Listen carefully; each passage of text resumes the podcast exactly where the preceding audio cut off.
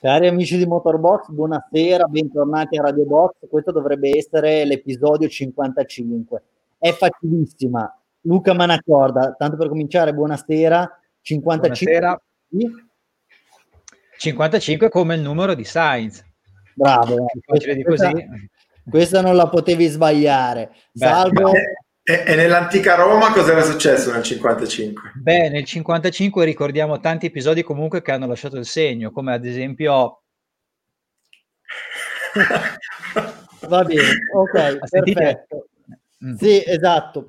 Sembravi, sembravi, il professor Barbero per la tua competenza riguardo a quella che è la storia, la storia romana. Professor Barbera, visto la zona di provenienza, va, diciamo così. Va bene, allora salutiamo anche Salvo Sardina dalla nostra redazione, sempre più solo, ormai destinato a un Natale in solitaria, però, esatto. però onore a te che continui a presidiare la postazione. E per evitare allora, che qualcuno ma rubi. Esatto, esatto, è un attimo che ti distrai, arriva Simone Valtieri e esatto. poi chi lo manda più via. È un poltronificio allora... quella redazione. Che si attaccano esatto. così. Benissimo, allora ragazzi, eh, facciamo, portiamo avanti quello che è eh, il nostro compito istituzionale, ricordiamo a tutti come possono intervenire in puntata, chiaramente questa puntata, se ci state ascoltando in questo momento, vuol dire che siete o su Facebook o su YouTube, quindi potete tranquillamente commentare sotto il video e noi avremo la possibilità di leggere in diretta le vostre domande. Seguiteci sui due canali Instagram, Motorbox Sport, il canale a, a, a tema sportivo di Motorbox e Motorbox.com che invece è il nostro canale un pochino più istituzionale in cui si parla anche di prodotto tra le varie cose. Questa stessa puntata la potrete anche ascoltare da questa sera su Spotify, quindi cercate Radio Box su Spotify puntata 55 e non dovrete avere difficoltà a trovarci. Allora, questa sera chiunque abbia già letto l'articolo di presentazione dovrebbe saperlo, ma lo ripetiamo, avremo chiaramente un ospite, Emanuele Venturoli, si occupa di marketing, di sponsorizzazione e via dicendo, ma lo presenteremo subito dopo la sigla con tutti gli onori del caso. Quindi salvo se non hai altro da dire, manderei la sigla e farei partire la puntata.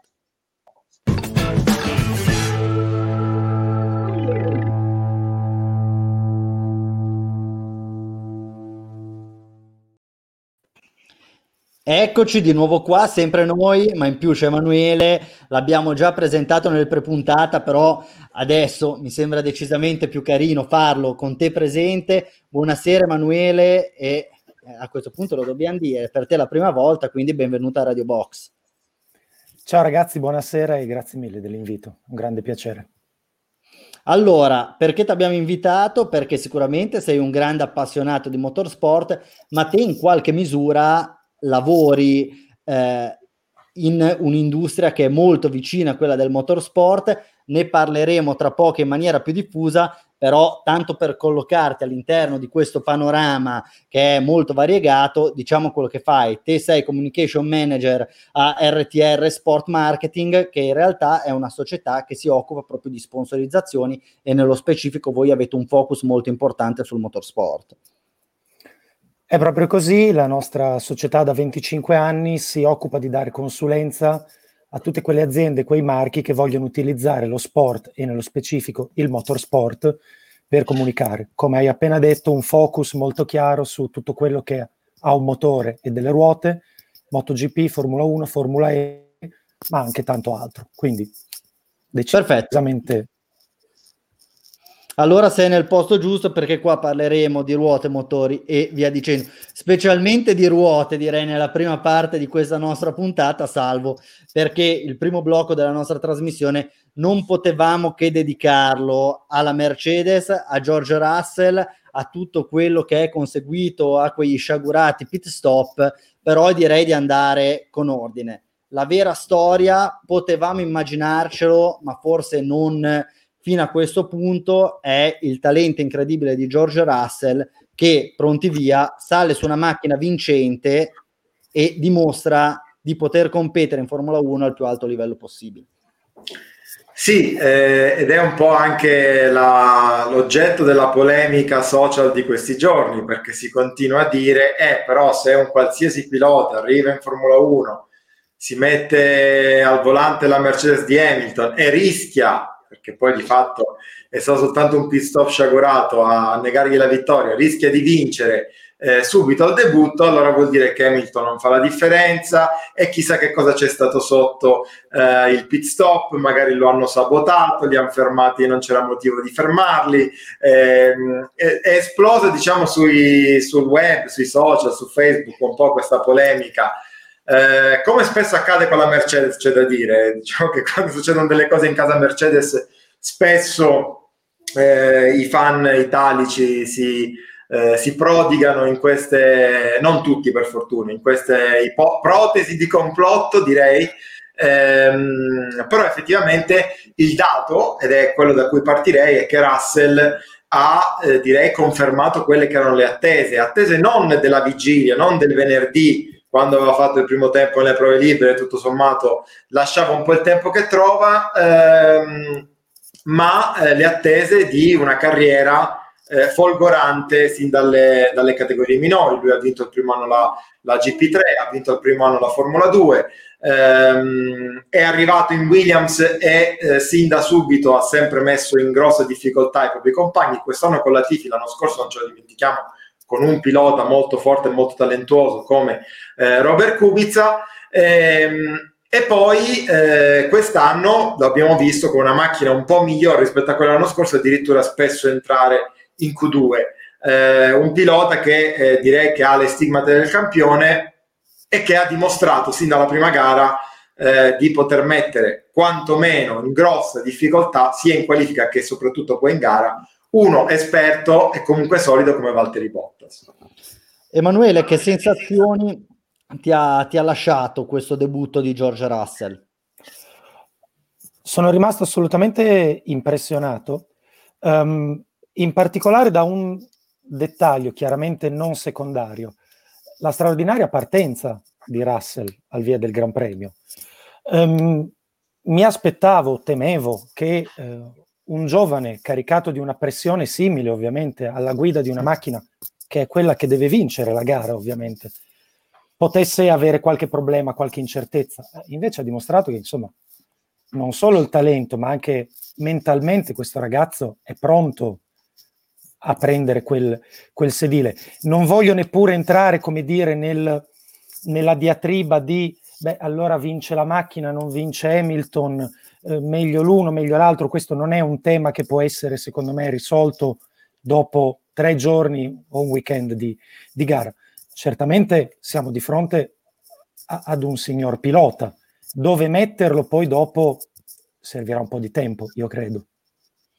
Assolutamente. Luca, è innegabile il fatto che avere una Mercedes ti aiuti a vincere perché l'abbiamo visto benissimo, Russell senza Mercedes non vince e come probabilmente Senna prima di arrivare in McLaren non aveva avuto la possibilità di lottare per i titoli come Lewis Hamilton prima di sedersi sulla Mercedes non avrebbe avuto la possibilità o non ha avuto la possibilità di lottare con continuità per il campionato per 6-7 anni ed eventualmente vincerli tutti tranne, tranne uno. Il punto però, l'unico metro di paragone che abbiamo avuto in questo weekend ne, ne, nei confronti di Russell è stato proprio Bottas e effettivamente Bottas come solitamente esce male dal confronto con Hamilton domenica è uscito molto male se non peggio dal confronto con Russell qual, qual è la tua, la tua idea a riguardo? Sì, eh, devo dire che Mm, obiettivamente pensavo che sarebbe potuto essere forse più difficile in qualifica che in gara per Bottas, perché ricordiamo che Russell, come molti esperti dicevano nelle scorse settimane, in gara perdersi rispetto alle qualifiche. Secondo me era solo perché in qualifica faceva dei tempi superiori alla potenziale della Williams, quindi in gara, un po' come capita a volte Leclerc, man mano perdeva posizioni rispetto a quella che era la posizione di partenza, ma tornava solo a quello che era il livello della Williams. Quindi sì, eh, ha vinto finché la gara è stata lineare, ha vinto nettamente il duello con, con Bottas, cioè veramente in maniera abbastanza imbarazzante per Bottas, anche perché c'è stato poi pure quel sorpasso dopo la, la, ripartenza, che però in quel caso è stato anche un po' facilitato, se vogliamo, dal fatto che Russell aveva delle gomme medie, mentre Bottas era sulle dure che aveva già prima e gli hanno rimontato lo stesso. Quindi sì, questo è avvenuto. Eh, se ciò poi possa rappresentare un passaggio di testimone tra i due, è, ehm, è una cosa che deve valutare principalmente la Mercedes, che sappiamo che nel frattempo è anche impegnata da diversi mesi nelle trattative di rinnovo con Hamilton. Quindi, mm, se vogliamo una bella gatta da pelare per Toto Wolf, dipende che progetti vogliono avere per il prossimo anno. Partendo dal ecco. fatto che comunque il titolo lo, lo vincono anche se questa sia la scelta che fanno l'anno prossimo. Eh. Ecco, sei entrata a gamba tesa, Luca, e rimarrei su di te, su quello che è l'argomento più caldo di questo, di questo inizio settimana, vale a dire, Russell ha fatto benissimo, Hamilton è senza contratto, Bottas, diciamoci la verità, da un punto di vista eh, del, del valore dell'asset sarebbe anche sacrificabile da parte di Mercedes, chiaramente è una bella gatta da pelare. Immaginiamo che in questi giorni, magari non eh, in maniera concreta, ma tra il sera e il faceto, quantomeno in Mercedes a qualcuno sia venuto di dire ma dobbiamo tenerci Bottas, non possiamo mettere in macchina già dall'anno prossimo Russell. E proprio su questo tema volevo farti la domanda di Giorgio che ci ha scritto su, su Instagram, che ci chiede, è possibile pensare a una sostituzione già per il 2021 di Bottas con Russell. Allora, come dicevi, appunto, se ne parla molto nelle ultime ore perché cosa è successo? Ci si è accorti che su Instagram eh, i due piloti, cioè Russell e Bottas, hanno tolto il loro riferimento alle scuderie con cui stanno correndo quest'anno, quindi c'è uno la Williams e l'altro la Mercedes che ciò possa essere il preludio a una, una, cosa che sarebbe sorprendente, perché in realtà Russell ha già il eh, contratto con Williams per il 2021, così come Bottas ha il contratto con Mercedes per il 2021, firmato all'inizio della stagione, ben prima di Hamilton, quindi anche questa è una cosa molto particolare.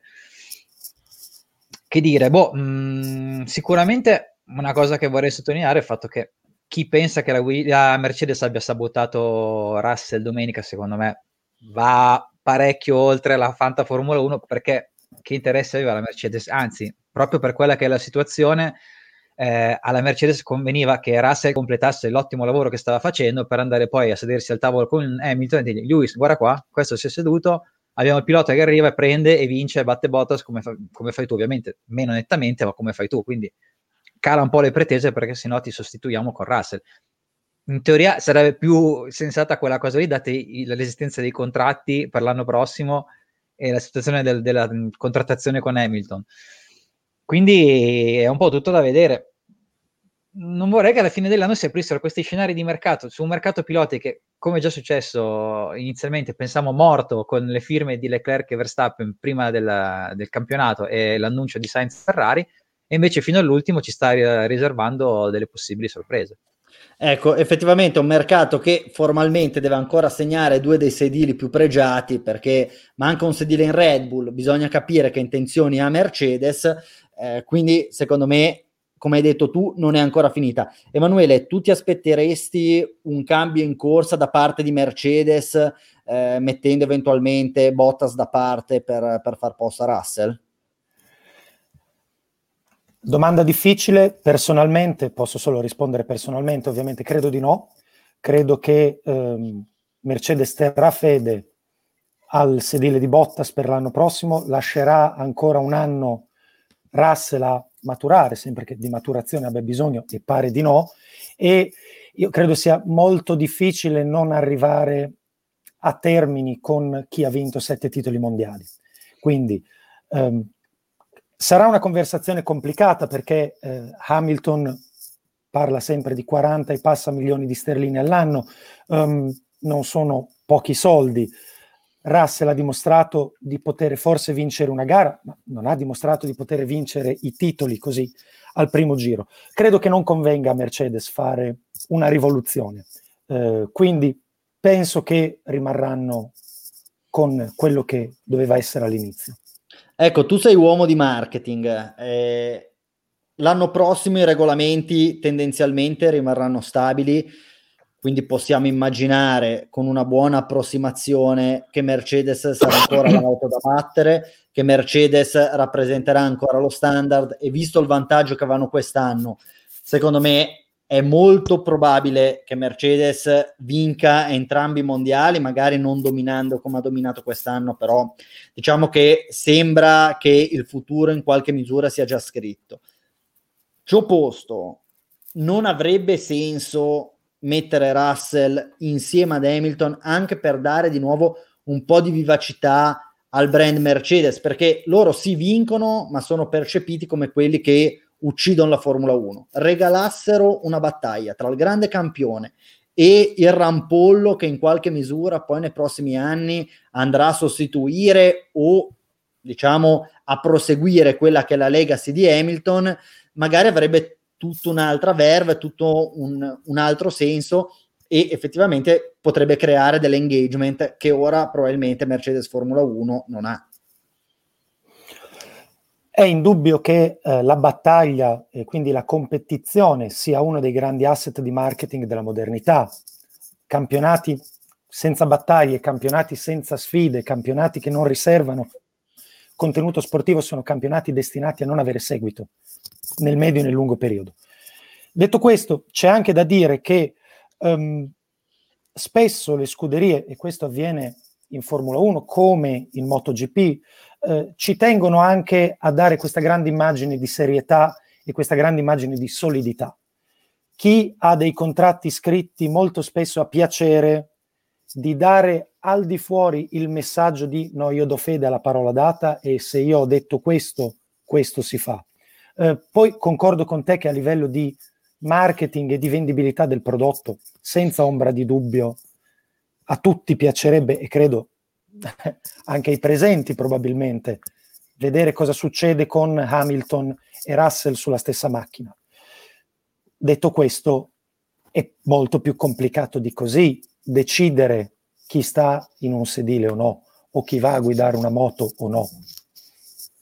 Assolutamente. Salvo, sempre rimanendo in casa Mercedes, eh, poi diciamo che il punto focale, non essendoci stata la vittoria di Russell, eh, si è spostato sul casino, perché non, non trovo altra, altro termine più edulcorato per definire quello che è successo ai box che Mercedes ha combinato. Tendenzialmente sulla carta l'idea di far fermare entrambi i piloti in regime di, eh, di safety car a cambiare le gomme era la scelta giusta e l'abbiamo visto come tu poi mi hai fatto notare quando Bottas è rimasto fuori con le gomme hard con cui aveva corso il secondo stint, non stava in pista, l'hanno superato tutti, quindi era evidente che quelle gomme andassero cambiate in quel momento, però diciamo che da una brillante idea strategica ne è venuta fuori una pessima esecuzione tecnica. Eh, Cosa è successo? E l'abbiamo già detto parzialmente, è assolutamente da derubricare come insensatezza la possibile idea di un eventuale boicottaggio eh, dello stesso Russell. Sì, beh, intanto banalmente perché nessun team al mondo eh, che ha la possibilità di fare una doppietta eh, poi a piacere, a anche essere un po' deriso. Ci sono stati tantissimi meme in questi giorni. Essere deriso in, in uh, mondovisione e vedere le due macchine che hanno dominato la gara finire in ottava e nona posizione. Ma poi, appunto, come hai detto tu, eh, il fatto che le gomme andassero cambiate lo ha dimostrato quella che è stata la gara di Bottas. Eh, quelle gomme lì sarebbero state in grado sicuramente di finire la gara, ehm, così come effettivamente Bottas ha finito la gara e probabilmente i due avrebbero vinto la gara, eh, ci sarebbe solo una doppietta Mercedes nel caso in cui non fosse entrata la safety car. Ma, ma, nel momento in cui entra la safety car e quei 20 secondi di vantaggio vengono annullati e tutti gli altri dietro cambiano le gomme, allora restare in pista con le gomme hard sarebbe stato un suicidio sportivo eh, notevole. Poi lì c'è stato l'errore ai box che peraltro eh, leggevo una, un'intervista di James Bowles, eh, il capo stratega della Mercedes, eh, rilasciata oggi.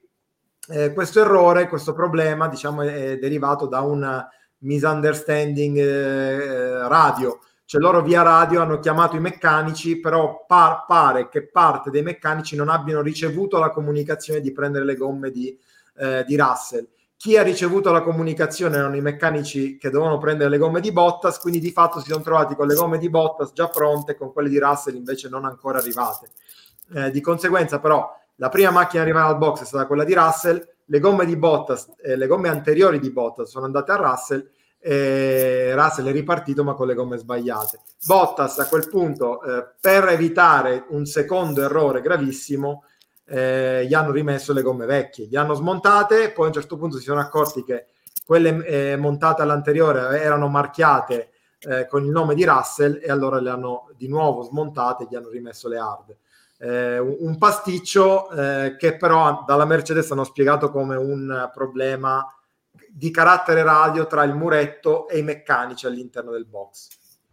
Assolutamente. Senti, Salvo, rimarrei su di te per farti una domanda che anche questa ci arriva da Instagram. Paolo ci chiede: sarebbe cambiato qualcosa se ci fosse stato Hamilton al posto di Russell? Si sarebbe potuto opporre a questo genere di strategia oppure no? Ma abbiamo visto più volte quest'anno che Hamilton si è opposto a delle strategie, però quando dal muretto sono convinti di fare la cosa giusta l'hanno richiamato.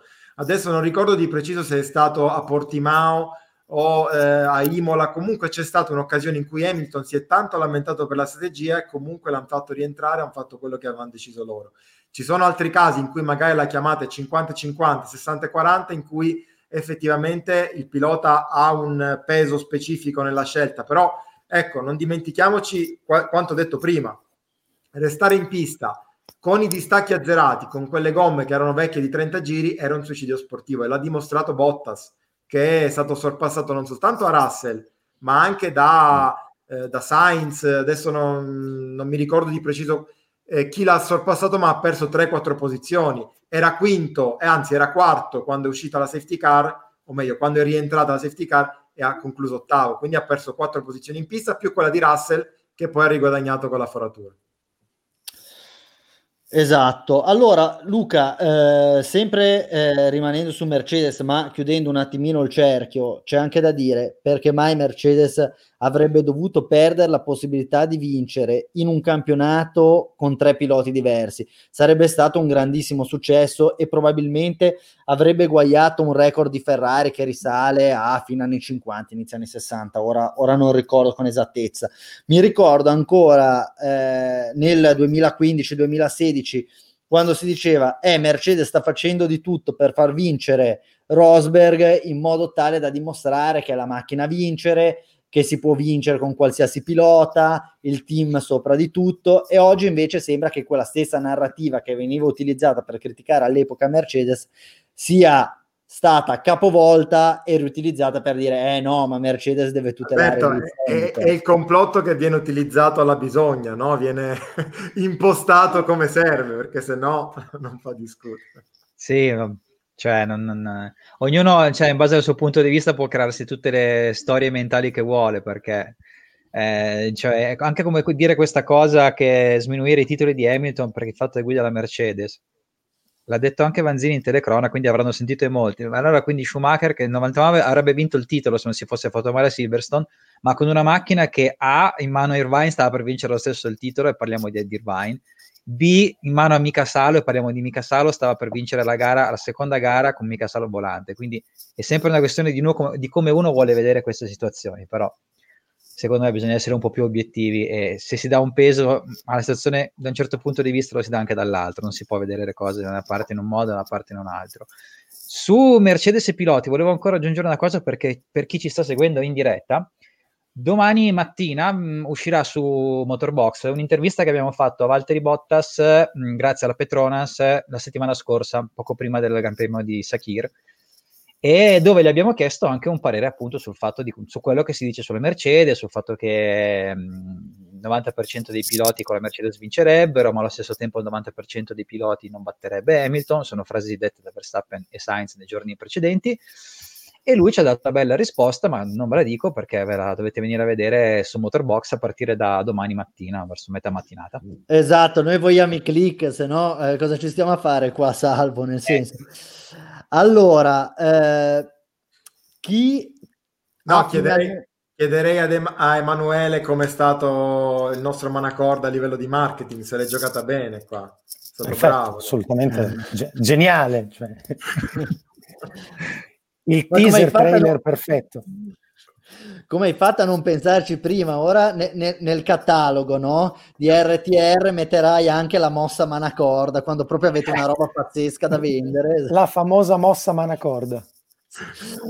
Allora, chi, chi ha fatto una mossa manacorda, salvo eh, domenica, è stato Sergio Perez, nel senso ha tirato fuori il coniglio dal cilindro, dopo due curve sembrava destinato all'ennesimo zero o l'ennesima occasione persa, poi ha recuperato come un disperato, sarebbe arrivato probabilmente terzo anche senza i guai Mercedes e poi eh, diciamo che la fortuna ha voluto baciarlo dopo una carriera che è stata assolutamente e indiscutibilmente di altissimo livello, eh, però forse non ha mai avuto quella fortuna necessaria per riuscire a vincere una gara.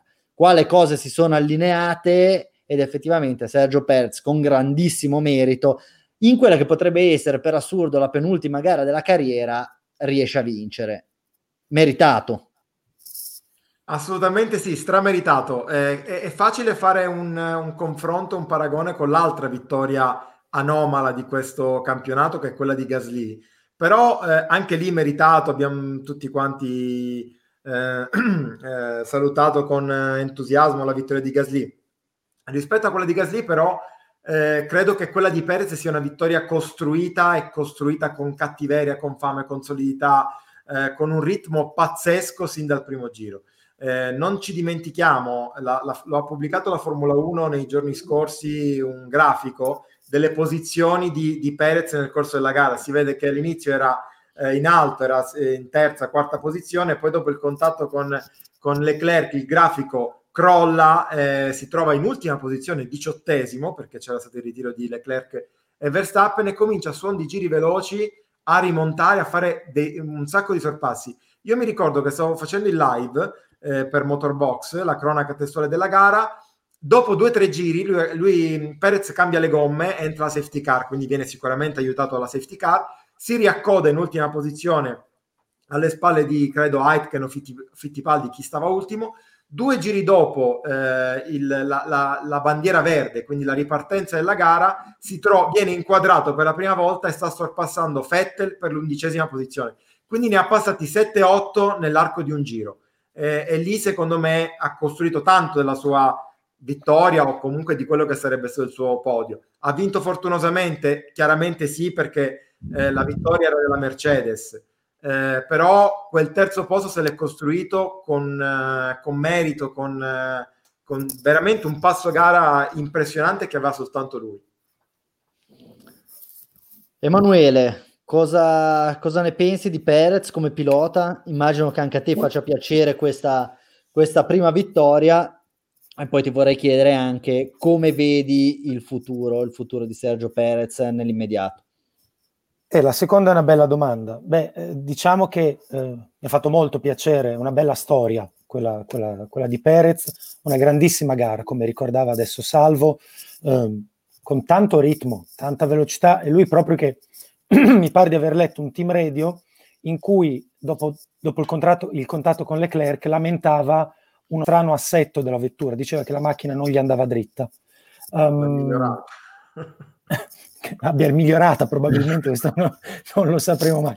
Eh, detto questo, 190 Gran Premi, una vittoria probabilmente nella penultima gara della sua carriera, un bel lascito sicuramente dopo una carriera anche importante, io ritengo che Perez si possa definire un pilota veloce e un pilota di qualità. Cosa succederà l'anno prossimo? È stato lui stesso a dichiarare che o Red Bull o niente, mi pare di capire. Quindi o si prende la strada dell'Austria o si parla di sabbatico. Credo poco al sabbatico nel motorsport a questi livelli. Um, stare fermi un anno quando si guida una Formula 1 è molto difficile. Detto questo, a me piacerebbe vederlo in questo campionato perché è un pilota che dà molto a livello di agonismo, è un pilota che dà molto a livello di onestà, quindi di grande, come dire, metto quello che ho, come va va. Eh, è un altro che l'ha buttata contro il muro più di una volta, l'ha buttata contro la macchina di un altro più di una volta. Però è un pilota, che fa il pilota? Che quando vede lo spazio cerca di passare. Secondo me sarebbe nell'interesse della Formula 1 cercargli un posto, per tante ragioni. Luca, abbiamo qualche novità rispetto al mercato, e a questo punto possiamo dirlo, Red Bull? Ma eh, diciamo che Red Bull ovviamente ha tutti i fari puntati e deve fare una scelta per certi versi molto difficile, perché deve scegliere che tipo di pilota mettere accanto a, a Verstappen. Le possibilità sono tre, a parte quest'ultima voce che è uscita di, di Russell, ormai Russell lo stanno infilando un po' ovunque, tenderei così a non dare troppo peso. No, scusa Luca, diciamo la verità, Russell, anche noi, cioè tra Giorgio e Simone abbiamo scelto Giorgio, quindi nel 2021 Giorgio Russell sarà ospite fisso a Radio Box e, ci, e, e gli facciamo parlare a MotoGP peraltro, così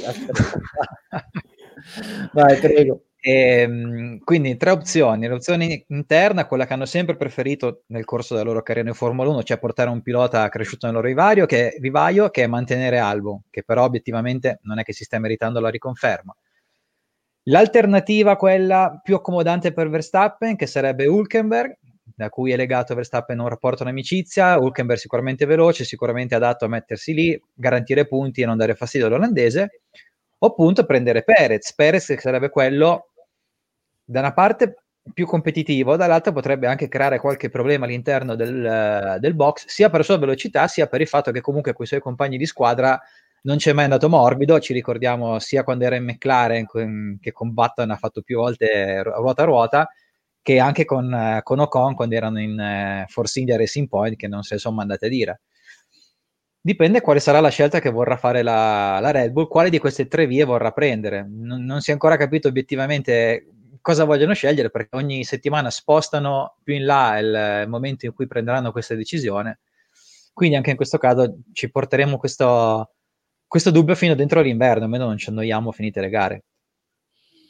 Ecco, Cristian Livorno, tra l'altro, parla anche di questo e parla del fatto che l'anno prossimo la macchina di Perez andrà nelle mani di Sebastian Vettel, il quale potrà dirsi abbastanza soddisfatto vedendo dove è la Ferrari e dove sarà Aston Martin presumibilmente il prossimo anno. Volevo però ribaltare la domanda, signori. Ad oggi, secondo voi, e qua vi chiederei un giro di tavolo veloce, magari facendo Luca Emanuele Salvo in questo ordine qua, è più forte, è un pilota migliore, Perez o Sebastian Vettel? Attualmente, per una questione anche di fattori psicologici legati a, a dove si trovano Perez, attualmente. Poi la prova del 9 sarà l'anno prossimo mi, mi vedo concorde con Luca Perez oggi. No, mi viene da ridere perché so qual è il tuo punto di vista, caro Alberto. Eh, io la, la, metto in maniera diversa. credo che per quanto abbia raccolto in carriera, eh, Vettel mh, mm, sia uno dei piloti eh, più sopravvalutati in questa Formula 1, cioè eh, il fatto che abbia vinto quattro mondiali eh, implica che comunque dinanzi all'opinione pubblica sia legittimamente però sopravvalutato rispetto a quelle che sono state le sue eh, abilità in questi anni. Dall'altro lato, ehm, Perez è probabilmente uno dei più sottovalutati perché fino a quest'anno, cioè molti magari lo hanno scoperto eh, quest'anno, ma come hai detto tu, per tutta la carriera Perez è sempre stato molto veloce e molto solido, ha sempre battuto i compagni e via discorrendo. Tuttavia, alla luce, nonostante questa, questa premessa, eh, secondo me Fettel eh, si, fa, si, fa, preferire, ma siamo lì. Però Fettel, io preferirei Fettel. Fossi eh, boh, Toto Wolf, dovessi scegliere eh, uno tra Perez e Fettel da mettere in macchina l'anno prossimo al posto di Hamilton, io prenderei Fettel. Ecco, diciamo che, come hai detto tu, sono due piloti che magari a carriere invertite l'uno avrebbe raccolto i risultati dell'altro. Non vedo, ecco, un gap enorme tra i due, come magari non lo vedevo quando uno guidava la Sauber e l'altro guidava la Red Bull. Cioè, secondo me, più o meno sono due piloti che fanno parte dello stesso, chiamiamolo così, insieme. Eh, Parliamo di alti livelli, eh? non è che stiamo parlando alti, di... Ma sì, no, ovvio, ovvio, ovvio. Eh, però ora direi in questa fase di carriera, eh, negli ultimi due o tre anni, ritengo che Perez si sia dimostrato superiore a Vettel. Però, eh, di nuovo, sono sempre sensazioni. Eh, l'anno prossimo, prime due gare, magari con Perez in Red Bull e Vettel in Aston, vediamo Vettel che sta davanti a Perez e allora lì ci ri, ri, ricrediamo per la terza, quarta, quinta volta. Quindi aspettiamo, aspettiamo e, e vediamo. Ragazzi, gara... prima di andare avanti, eh, secondo me sì. c'è questa domanda interessante, quindi implica mh, dover fare un piccolo passo indietro. La domanda che ci pone Ornella Tafa ehm, e dice sì, ok, non, non, vogliamo mettere in discussione Hamilton e ci sta, ma allora perché mettiamo in discussione con, costantemente Bottas, seppur sempre il vice campione del mondo? Partirei da, da Emanuele. Eh, domanda complicata. Um, io ribadisco, non credo che nessuno stia in Mercedes stia mettendo in discussione Bottas oggi, o almeno non per davvero. Um, dopo un episodio, parlando così da bar, dopo una gara come quella di, del Sakir, eh, tutti in discussione. Cioè tutti quelli che guidano la stessa macchina sono in discussione.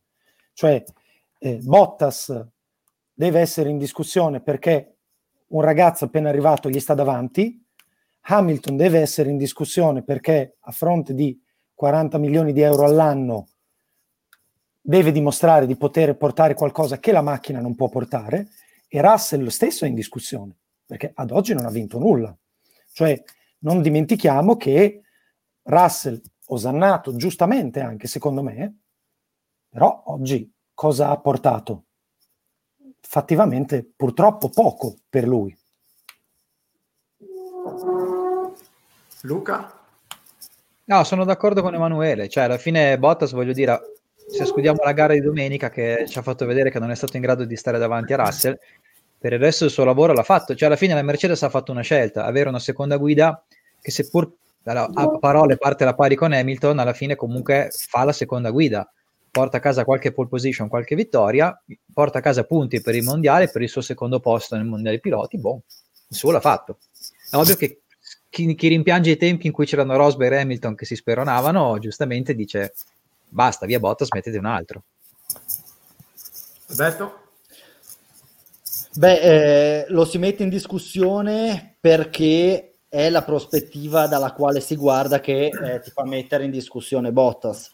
Come è già stato detto da Emanuele e da Luca, se tu sei Toto Wolff e devi far funzionare il eh, Mercedes Petronas AMG Formula One Team, prendi una determinata strada e quindi dici con Hamilton possiamo vincere il titolo, Bottas può fare dei solidi punti, può arrivare secondo, può aiutarci a vincere il costruttori e la squadra lavora in armonia. Quindi se cerchiamo un pilota di quel tipo lì, sicuramente è la scelta giusta.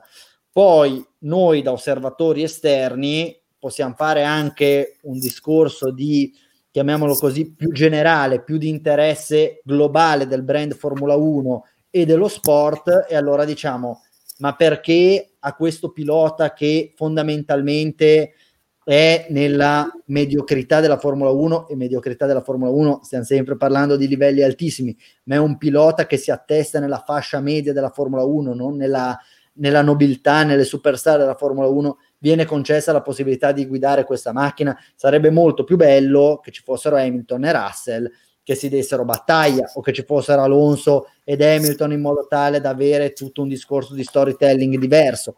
Quindi dipende se te stai guardando da giornalista, se stai guardando da appassionato, se stai guardando da tifoso, se stai guardando da manager. Poi, viva Dio, la scelta la prende Toto Wolf, non la prende Salvo Sardina, non la prende Emanuele, non la prende Luca, non la prendo io, non la prende il tifoso di turno, la prende chi è pagato per prendere quella scelta lì. Quindi, essendo quella, eh, essendo quello il, il driven che porta Bottas ad essere il pilota Mercedes, nessuno lo mette in discussione. Però, di nuovo, facendo un ragionamento più ampio, sarebbe bello che il sedile, il secondo sedile della macchina più, più veloce del mondo fosse dato a un pilota elite. Bottas non elite, pertanto questo è il motivo per cui viene messo in discussione. Bene. Perfetto. Allora, Salvo, so che tu devi fare un piccolissimo pit stop perché mi sembra di, di aver capito che, che, che, hai fatto del casino al pit stop, quindi mettiti pure nel background che noi qua continuiamo, si è dimenticato di attaccare il caricabatterie e poi parliamo del fatto che c'è Mercedes che fa casino al, al Escludilo dopo. proprio, eh. Chiudete esatto. che fa registro, tagliate via l'immagine. No, eh, ecco, no, guarda, via, via. Là. Vabbè, tornerà a disturbarci, ma nel frattempo Emanuele...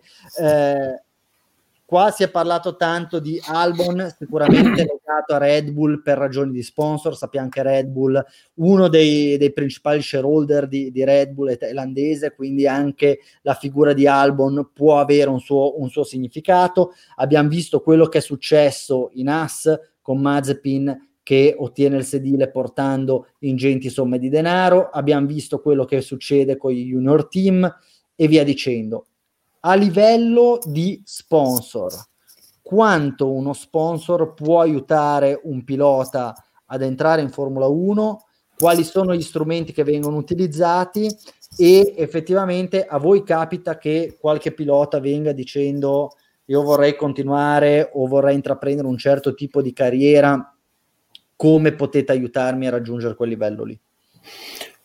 Uh, parto dalla fine. Um, capita, ovviamente, eh, per quanto in realtà il nostro core business sia la consulenza aziendale. Quindi il nostro cliente non è mai, o quasi mai, il pilota o il team, ma il nostro cliente come RTR è il gruppo, l'azienda, il, il brand. Um, il fenomeno dei piloti paganti o dei piloti con dote è da sempre un grande tema in Formula 1. Partiamo senza, togliendo immediatamente l'elefante dalla stanza. Il motorsport è un hobby o una carriera economicamente importante. Cioè ci vogliono i soldi per correre in macchina, ci vogliono i soldi per correre in moto, ci vogliono i soldi per fare i piloti. Um, ed è chiaro che quando si vedono arrivare, gli esempi in Formula 1 sono numerosissimi, nel passato e nel presente, Stroll è uno, um, ah, tantissimi altri. Lo stesso Perez, di cui abbiamo parlato con un'eredità, esattamente, si porta dietro un'eredità eh, di comunicazione messicana che non, che non, vale, che non vale due spicci. La Tifi ha uno zaino che dovrebbe stare nei 40 milioni di euro in Williams. Quindi, però è comprensibile, eh, perché la Formula 1 è uno sport costoso. Io sono anche convinto del fatto che però chi prende, come dicevi tu prima, decisioni in Formula 1 sappia molto bene capire chi può portare solo soldi o chi può portare soldi e performance. E non rinnega mai la performance per il solo denaro. Cioè, rarissimi sono i casi in cui al volante o al manubrio si fa sedere una ciofeca totale perché comunque porta qualcosa inutile, cioè non credo che sia più il segreto di nessuno, no? i piloti arrivano con i loro sponsor, questo è assolutamente normale e anche corretto da un certo punto di vista, per ragioni territoriali, per tante ragioni. Diciamoci la verità però, perché mai uno sponsor dovrebbe poi investire su un pilota di scarso talento, a meno che non sia il figlio del del CEO, ma neanche del CEO, probabilmente del proprietario all money, del, eh, del padre padrone della, della, fabbrica che mette soldi per far correre il scroll? No, non ancora. Beh. Però ecco, no, Emanuele, sì, certo. tendenzialmente se, se, se, tu devi fare consulenza ad un'azienda che ti dice vorrei investire eh, nei prossimi 5 anni eh, 150 milioni di euro su un progetto di sponsorizzazione motorsport, te gli dici sì, però investiamoli bene, ci sono dei giovani di talento che eh, magari da qui a 2-3 anni eh, saranno in Formula 1, c'è la possibilità magari di prendere in Formula 2, in Formula 3, di correre magari come title sponsor in MotoGP, di sicuro non è che gli dici ah guarda sponsorizza quello che che, è uno fermo, quindi anche da quel punto di vista dovrebbe esserci abbastanza coincidenza tra sponsorizzazione e talento. Assolutamente. Eh, nessuno, come hai detto tu, direbbe mai prendiamo il primo che capita. Fortunatamente nella sponsorizzazione sportiva il risultato non è tutto, è una parte considerevole, ma non è tutto. Cioè non si può dire che ah, abbiamo perso la gara, abbiamo perso il campionato, allora questa sponsorizzazione non è servita, non è stata efficace. Non è così e soprattutto oggi eh, non è così. È chiaro che ai risultati, al talento che debbono esserci, vanno affiancati dei valori umani, personali, professionali, delle storie, eh, tutto il discorso sullo storytelling è molto importante, soprattutto eh, nella modernità, e ad una coincidenza di obiettivi, traiettorie, eh, luoghi di provenienza. Sono tanti i punti che devono accendersi contemporaneamente per dare luce alla sponsorizzazione, secondo me. Parlando di giovani piloti che sono arrivati in Formula 1, abbiamo avuto la possibilità nel Gran Premio del Sakir di vedere per la prima volta, se non sbaglio, dal 2003, due debuttanti debuttare nella stessa gara che non fosse la prima del campionato. Spero che, che sia stato chiaro questo ragionamento. Aitken e Fittipaldi. Eh, sicuramente anche qua si parla di piloti che un po' col nome, un po' con la valigia sono riusciti a, a farsi largo, però ecco, volevo chiedervi cosa, cosa ne pensate. Farei parlare Salvo che vedo che, che è tornato e quindi Tra volevo noi. dare questa possibilità. No, Vai. intanto volevo dire però che mm, mi volevo complimentare con te per, per, questa statistica, si vede che sei uno che studia prima di fare le, le, le puntate, quindi bravo, ti sei andato a cercare da quanto tempo addirittura ne avevamo due esorbienti. Cioè... Ah, devo dire che sono stato molto fortunato perché tipo ho visto un post su Instagram di qualcuno eh. più nerd di noi, però vabbè. più? Eh, no, devo dire che... Più? Entra più nerd. Ah, scusami, non, non si era sentito bene la parola. Pure io avevo pensato che avesse detto quello, però vabbè. Non volevo... Quasi so, offesi a un certo punto. Eh, no, tornando seri, eh, devo dire che più o meno entrambi hanno fatto, hanno fatto quello che ci si aspettava, in condizioni, devo dire, molto molto difficili. Entrambi hanno portato la macchina al traguardo, entrambi si, tro- si trovavano e si trovano in condizioni tecniche complesse perché uno guida una Haas e un altro guida una, una Williams, le due monoposto fanalino di coda della, della classifica, e entrambi sono appunto riusciti ad arrivare al traguardo, eh, per cui direi che hanno fatto più o meno quello che ci si aspettava da loro. È chiaro che forse a, a conti fatti entrambi hanno dei, mh, dei motivi per recriminare, perché Fittipaldi eh, probabilmente è stato il pilota più lento in assoluto nel corso dell'intero weekend, eh, però faceva tanta fatica.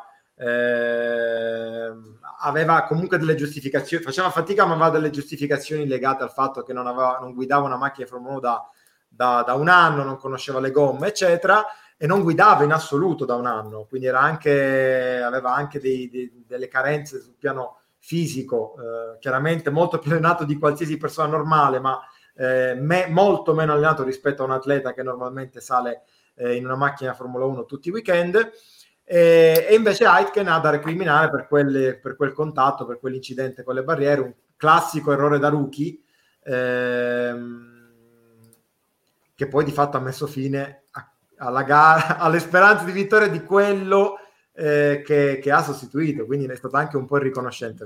ecco, esatto, esatto, non è stato un bel modo per ringraziare Russell no. di aver rilasciato la macchina.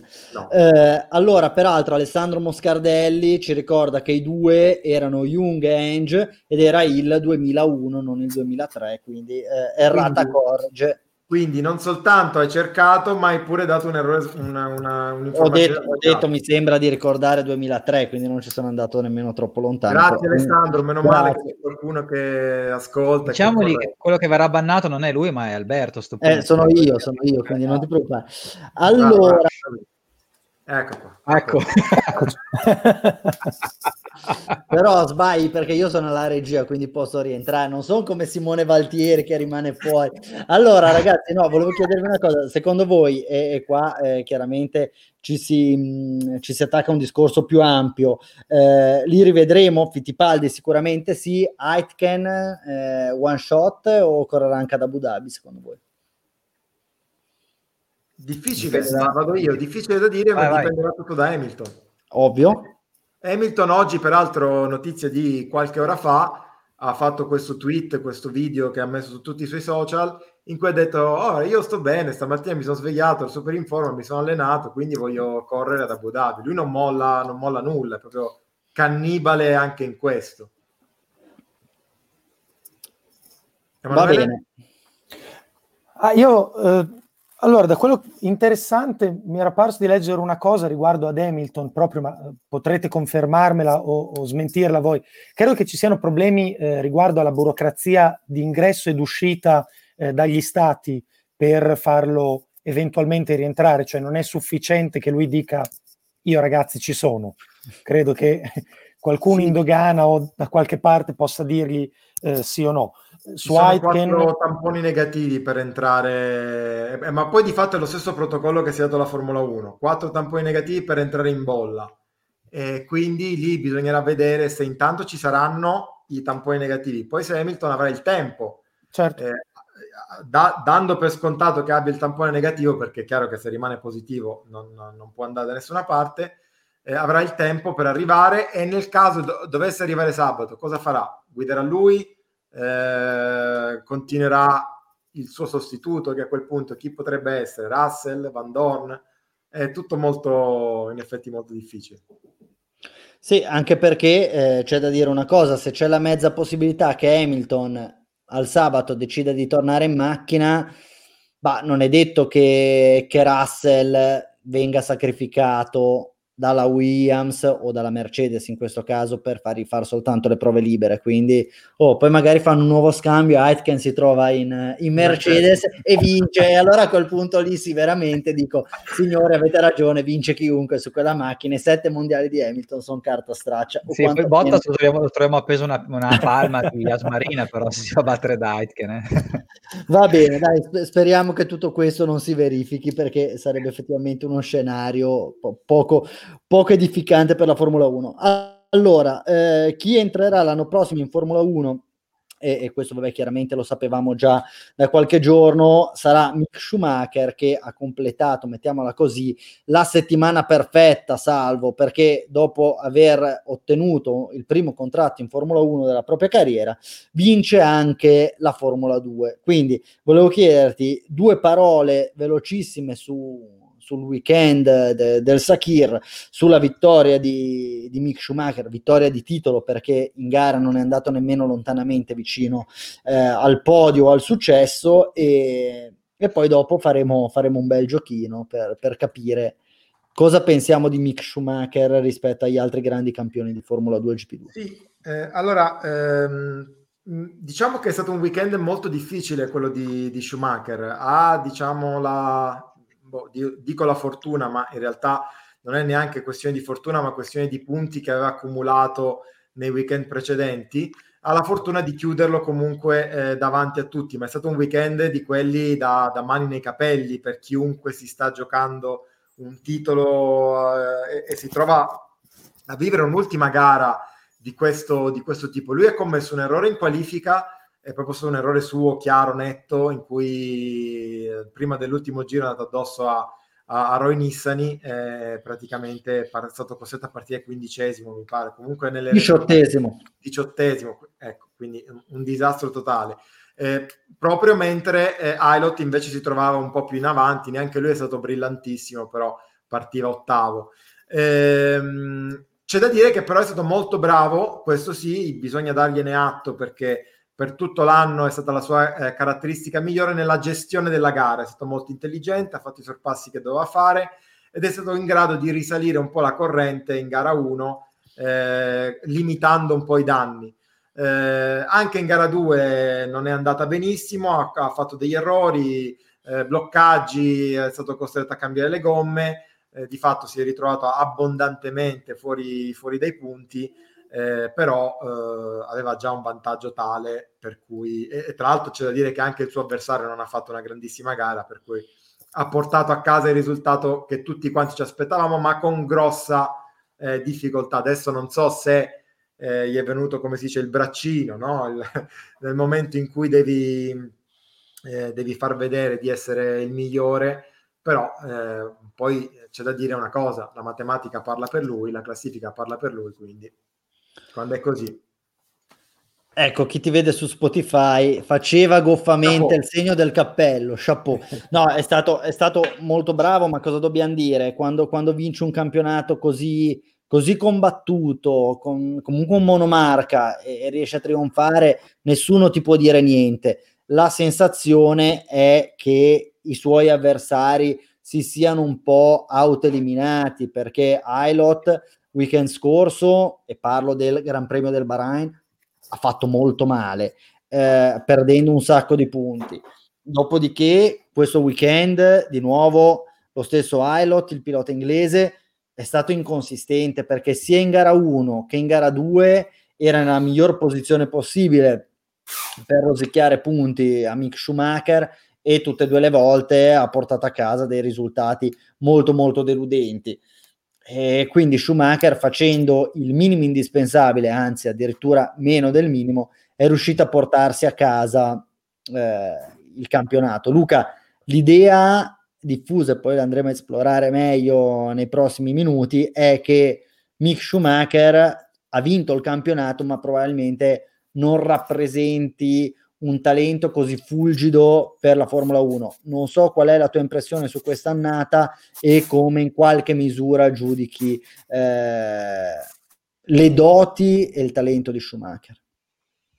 Beh, innanzitutto diciamo che se stiamo a guardare i famosi commentatori da tastiera, c'è gente che pensa che Mick Schumacher, chiamandosi Schumacher di cognome, sia uguale a Michael.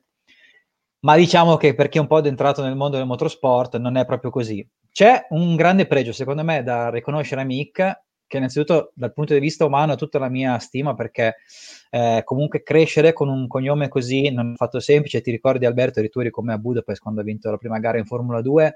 L'attenzione che c'era da parte de- della stampa nei suoi confronti per un ragazzo così giovane è una roba che veramente, se non sei bravo a gestirla, ti, ti travolge. Quello che in, in pista è un, un pregio suo è quello di essere in grado di imparare, crescere e al secondo colpo diventare un pilota forte. È successo quando era in Formula 3, il primo anno è arrivato dodicesimo alla fine della prima stagione in Formula 3 con un solo podio e l'anno dopo ha vinto il titolo. È successo in Formula 2, è arrivato di nuovo dodicesimo il primo anno con un solo podio, la gara che ha vinto a Budapest nel 2019 e quest'anno ha vinto il titolo. Quindi si chiama Schumacher. Quindi probabilmente... deve sperare che non arrivi dodicesimo l'anno prossimo in Formula 1. Se l'anno prossimo Mick Schumacher è dodicesimo in Formula 1, andate subito a puntare 100 euro che vince il mondiale del 2022 perché è matematico. No, vabbè, no, non, è, non è, si chiama Schumacher ma non ha il talento del padre, ma è un pilota che sa crescere, sa migliorare, sa imparare, quindi può fare bene. Emanuele, ti vedo un attimo muto, non so se, se hai piacere di, di, intervenire sul discorso Mick Schumacher. No, ero muto perché mi stavo soffocando. Ah, ok, anche io ho messo muto un paio di volte. tentando di, eh, di, darvi un contegno, peraltro mancato. Um, allora, qua eh, sì, è un terreno scivoloso su cui il rischio di dire una fesseria è dietro l'angolo, quindi mi scuso eventualmente subito. Io non vedo nel giovane Schumacher la possibilità, almeno ad oggi, di un paragone con quell'innegabile leggenda del padre. Vedo un pilota costante, che è un tema decisamente importante nel motorsport, specie odierno, e eh, come diceva Luca molto correttamente, vedo un pilota che è un fast learner, un pilota che non rifà lo stesso errore, magari ne fa un altro, ma quell'errore lì che ha fatto non lo fa più. Questo è tipicamente segno di intelligenza e ehm, è segno di un pilota che ha ancora tanto progresso davanti. Quindi la barra del talento non l'abbiamo ancora riempita tutta. Um, va a finire in un campionato difficilissimo, ovviamente. Si porta addosso una pressione che è stellare, perché chi vorrebbe andare con quell'eredità lì, cioè dove immediatamente sei messo al confronto con la storia. Chissà, potrebbe, io temo, temo che non, non sia all'altezza del padre, devo essere sincero, però andiamo a vedere, magari al secondo anno. E comunque intanto vado a puntarli quei 100 euro, eh. se fa dodicesimo 2021. Anche perché, vabbè, eh, Emanuele, dire che è a livello del padre, vorrebbe dire paragonarlo a quello che se non no, è il primo, è nei primi cinque piloti della storia della Formula 1 e mi sembrerebbe effettivamente eh, un po' ingeneroso eh, perché ok ti chiami Schumacher, eh, non è colpa tua se tuo padre è stato un grandissimo, eh, quindi certo. ritengo che fondamentalmente tutti noi, dai, dai giornalisti ai, ai, appassionati, a chiunque possa voler bene a Mick, dovrebbe ecco, eh, valutarlo per quello che è. Un giovane ragazzo che sicuramente ha avuto la possibilità e la strada spianata, come tanti altri, questo l'abbiamo già detto oggi, per arrivare lì ma d'ora in poi dovrà essere valutato solo per quello che è lui, solo per quello che è il suo talento, a prescindere di nuovo che si chiami Perez, Hulkenberg, Verstappen, Schumacher o Hamilton. Sei lì, sei con gli altri, la tara non esiste più, il tuo nome, la tua età non c'entra più niente, sei con i migliori, dimostra di essere a quel livello lì e poi vedremo, vedremo che, eh, co- come si svilupperà la sua carriera. Salvo Ora, per, per, dare anche un po' di ritmo e un po' di cazzeggio a questa nostra trasmissione, come se non ci fosse abbastanza, eh, so che tu avevi preparato, hai preparato, abbiamo preparato la magica lavagnetta, quindi ti prego di illustrare. Intanto i più attenti l'avranno già intraviste qui, che mi accompagna ad inizio trasmissione. Eh, possiamo dirlo Alberto, abbiamo, è da una settimana che litighiamo su questa cosa, su, su questa lista che ho scritto eh, sulla lavagnetta. Eravamo indecisi su cosa fare. Poi alla fine abbiamo trovato un punto di incontro e abbiamo stilato una lista dei 15 precedenti vincitori del campionato di Formula 2. Eh, è una lista che li mette in ordine di talento, ma neanche più di tanto. Una lista che li mette eh, in ordine com- eh, quasi come valore assoluto, anche considerando quelli che sono stati gli anni successivi eh, della loro carriera. Chiaramente Mick Schumacher non ha un anno successivo della sua carriera, è il futuro l'anno successivo della sua carriera, quindi l'abbiamo messo da parte.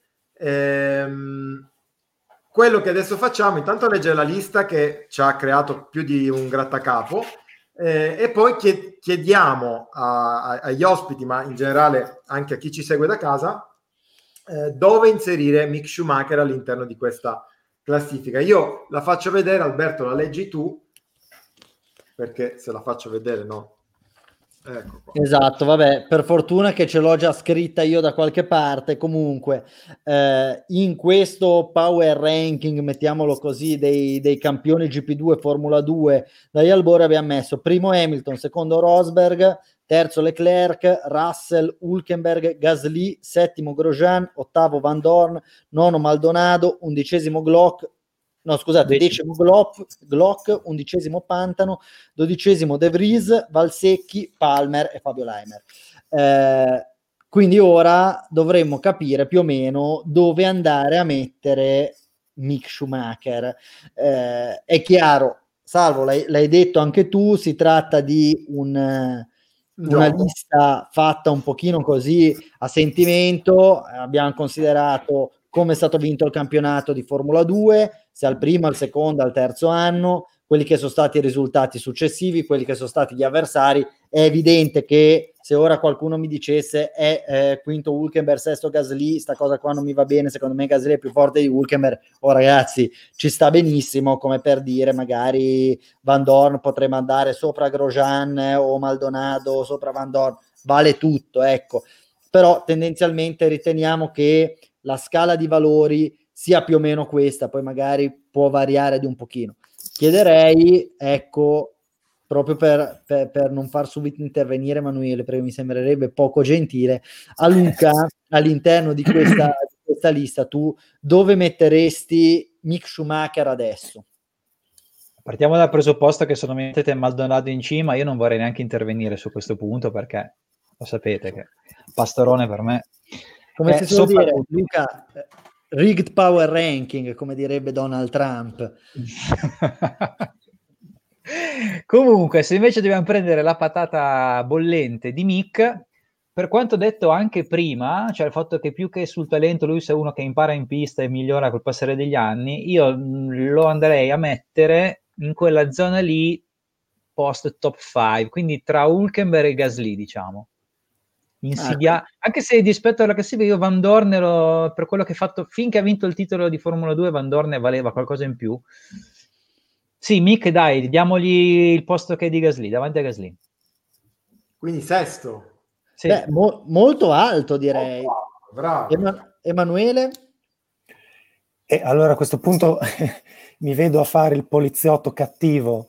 Um, io a costo di uh, avvicinarmi delle antipatie, io credo che se la gioca con il buon vecchio Timo, nel senso che secondo me sta dopo Pastor e lì con Glock decima, undicesima, forse prima, sì, decimo.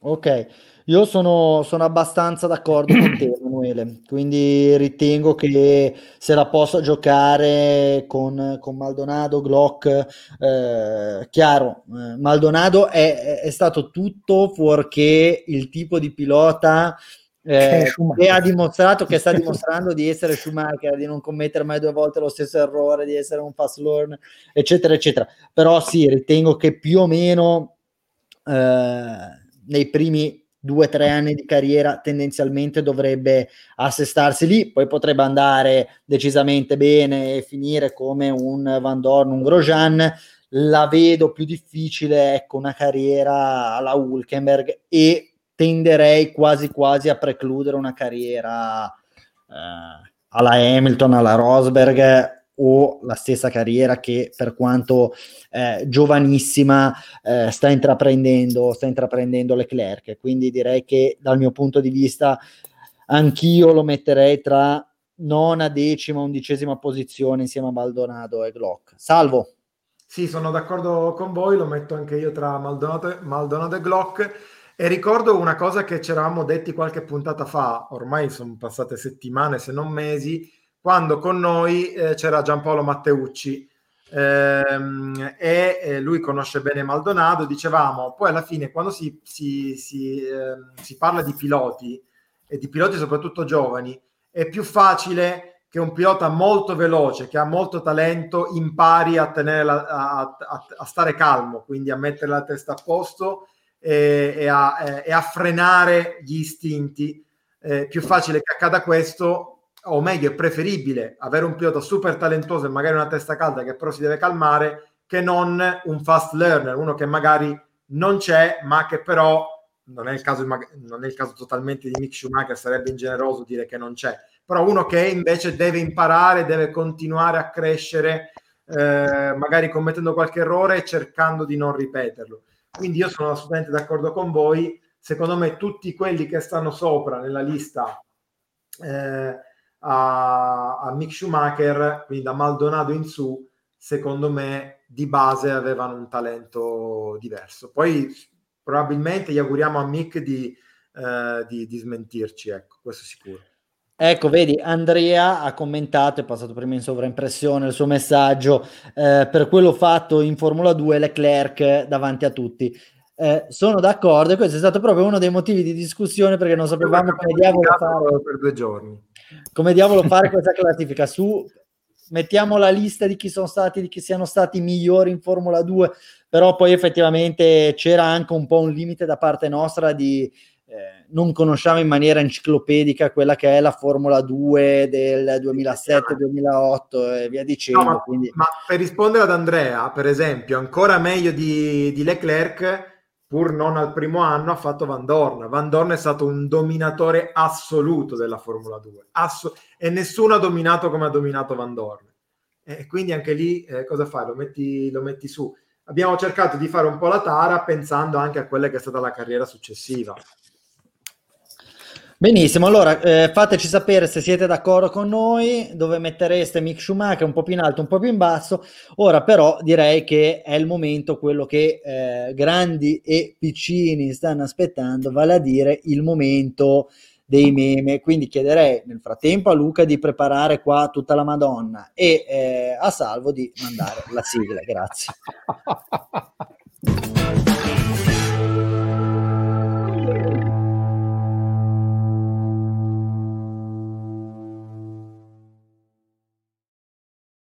peraltro oggi 8 dicembre anche... Perfetto. Eh, perfetto. perfetto.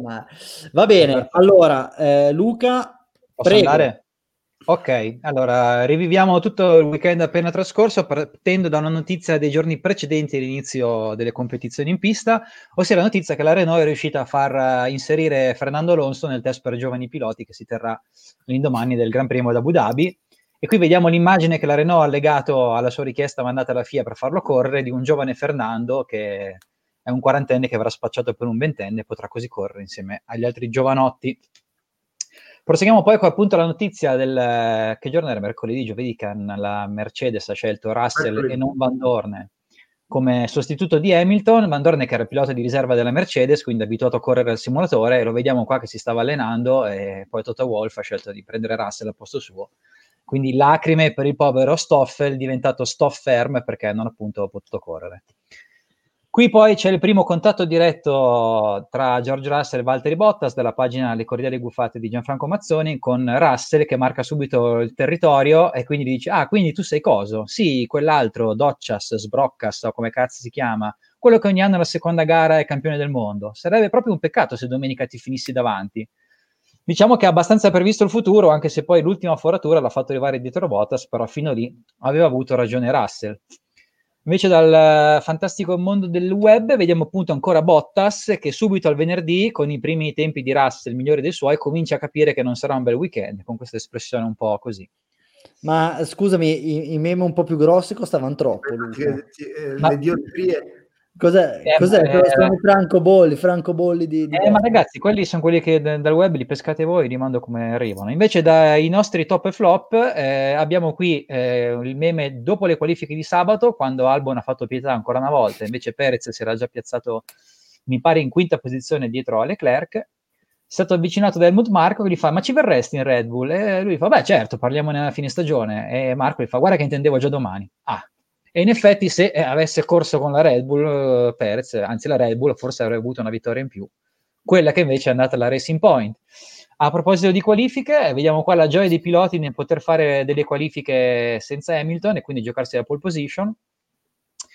E poi proseguiamo invece con la gara, con quello che è successo ovviamente nel box Mercedes. Qui c'è una spiegazione del motivo per cui non è andata bene il cambio gomme in Mercedes e il fatto che ci fosse appunto Hamilton mischiato ai meccanici che è andato a fare a sabotare così i nostri complottisti sono contenti a sabotare il pit stop di Russell. Russell che qui lo vediamo in una interpretazione che io non vado a spiegare chi non la capisce, chi la capisce la capisce, chi non la capisce non so, vado a cercare sul web cosa vuol dire questa immagine, ma rappresenta appunto Russell nel momento in cui diciamo la sua gara sta per essere violentata dai meccanici Mercedes.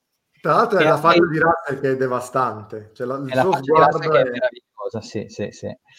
E proseguendo appunto sempre con Russell, Russell, Russell, tutti che parlano di Russell, di quanto è bravo Russell, vediamo quindi qua una sintesi della situazione con gli appassionati di Formula 1 che esaltano George Russell.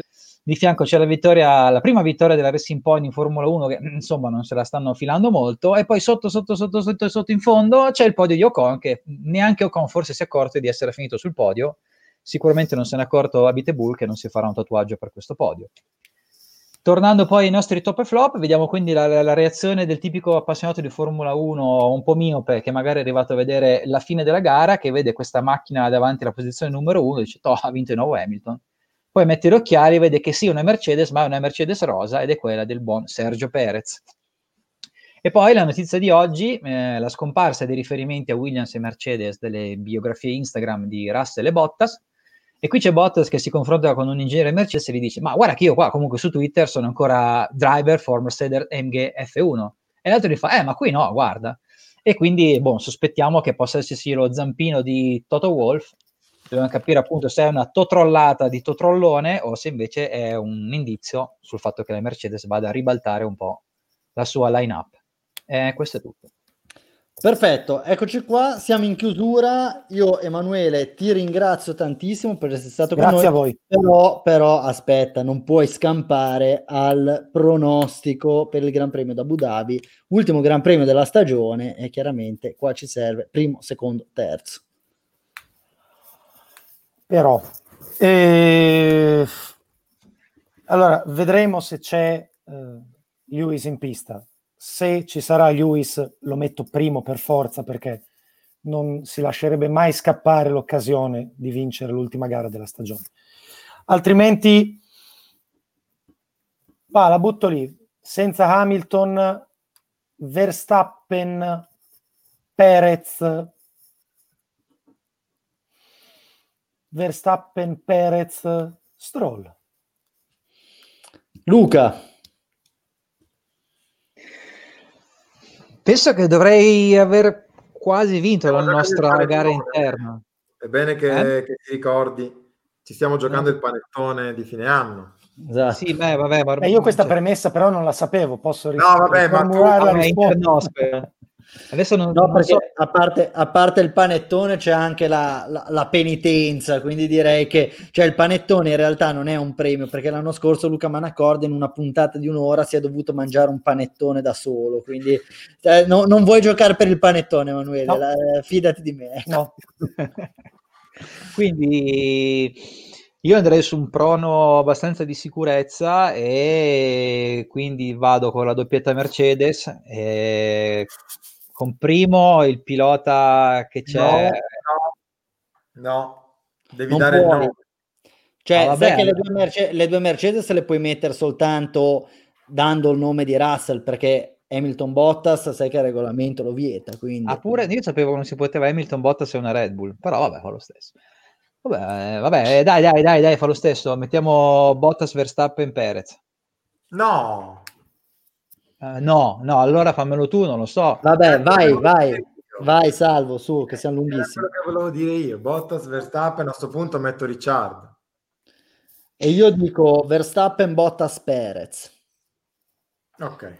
Va bene, allora signori, siamo andati come sempre lunghissimi. Ringrazio nuovamente Emanuele, è stato un piacere Grazie quando poi sarà possibile, magari organizzeremo qualcosa in studio tutti insieme. Grazie a Luca, grazie a Salvo e niente, mandiamo la sigla e mi raccomando seguiteci su tutti i canali. Ciao ciao. Ciao. Martedì prossimo, ciao. ciao.